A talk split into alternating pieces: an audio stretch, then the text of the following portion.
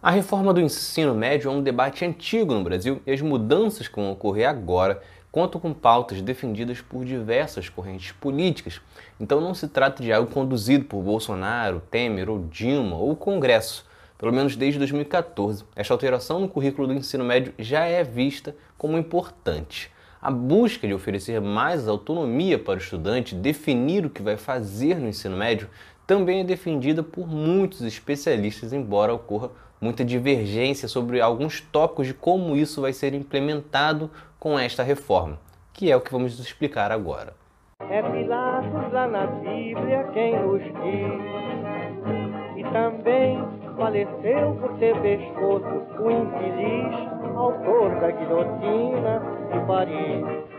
O ensino médio, mais ou menos como conhecemos hoje, surge em 1942 com a reforma do ministro Gustavo Capanema, que reformulou o ensino secundário, criando um ciclo de quatro anos chamado de ginasial e um segundo ciclo de três anos.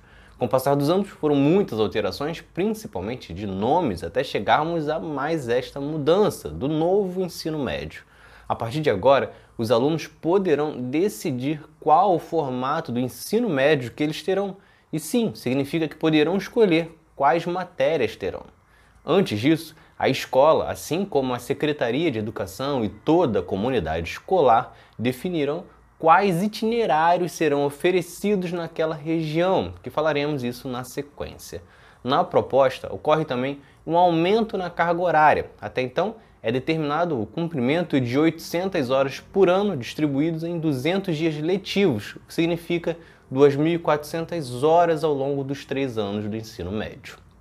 Agora serão 3 mil horas, sendo que mil por ano. Só que este aumento é relativo. Primeiro, porque o Estado e as escolas poderão oferecer até 20% das aulas à distância durante o dia e 30% para o ensino noturno. Ou seja, na prática, podemos continuar, na verdade, nas mesmas 240 horas dentro da sala de aula, com 600 horas sendo um ensino à distância, que não dá para saber se de fato vai existir ou se vai ser mais uma enganação. Além disso, ainda considerando as 3 mil horas ao longo do ensino médio, 1.800 horas são destinadas à formação geral básica, ou seja, algo que será comum entre todos os estudantes e o que é o que vemos hoje. Já as outras 1.200 horas serão destinadas aos itinerários formativos. Nestes, somente matérias como matemática, língua portuguesa e língua inglesa serão obrigatórias. Com isso, sim, alunos poderão escolher não fazer história ou geografia, por exemplo, na reta final do ensino médio, justamente onde possuem maior capacidade de raciocinar os impactos de questões históricas e sociais no país. Nesta fase, os alunos escolherão entre cinco itinerários, com focos em linguagens ou matemática e suas tecnologias, ou ciências da natureza, ou ciências humanas e sociais aplicadas, ou então formação técnica e profissional. Porém, o Estado e as escolas são obrigados a oferecer apenas um desses caminhos, ou seja, com este novo ensino médio, o aluno poderá sequer ter o direito de ver algumas disciplinas na reta final. Aliás, na prática, pode ser que o aluno tenha nem escolha. A ideia de permitir que os alunos escolham a grade, definir quais disciplinas vão cursar, em parte do equivalente ao ensino médio, é algo muito comum na maioria dos países desenvolvidos, como Estados Unidos, Inglaterra e Coreia do Sul. Porém, eles não desprezam as ciências sociais, por exemplo. E nos Estados Unidos, a matéria de história é obrigatória para todos durante todo o ensino médio. De qualquer forma, só simplesmente adotar isso não muda muita coisa.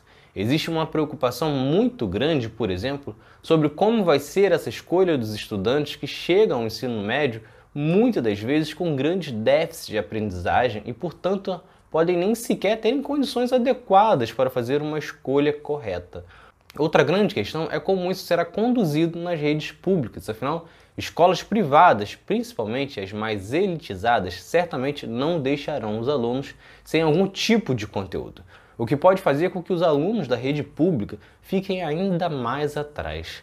E o principal é que só mudar o formato do ensino médio não resolve os principais problemas da educação no Brasil, que são falta de estrutura, professores mal remunerados, entre muitos outros problemas com particularidades regionais. Além disso, nos principais países do mundo, por exemplo, a educação funciona em período integral, ou pelo menos em um tempo mais estendido, como de 8 às 4 da tarde. algo fundamental e que é pouco oferecido no Brasil. De positivo, ao menos na teoria, é o projeto Vida. É um campo que os alunos vão poder compreender melhor a sua personalidade, a habilidade e os desejos. Vai ser algo particular de cada estudante e que, em tese, pode auxiliá-los a, inclusive, planejar um futuro. Nesta área, cada estudante vai identificar e aprimorar os próprios interesses além de todo um conhecimento da parte social em que ele está inserido, além de trabalhar a parte emocional.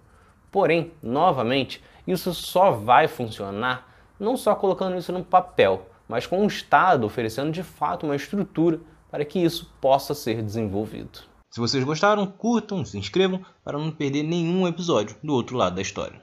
Acompanhe a gente também nas redes sociais, estamos no Instagram, no Twitter, no Facebook, além do nosso podcast que está espalhado por todas as plataformas de áudio. Ah, e todas as fontes utilizadas neste episódio estão no nosso site, outroladodahistoria.com.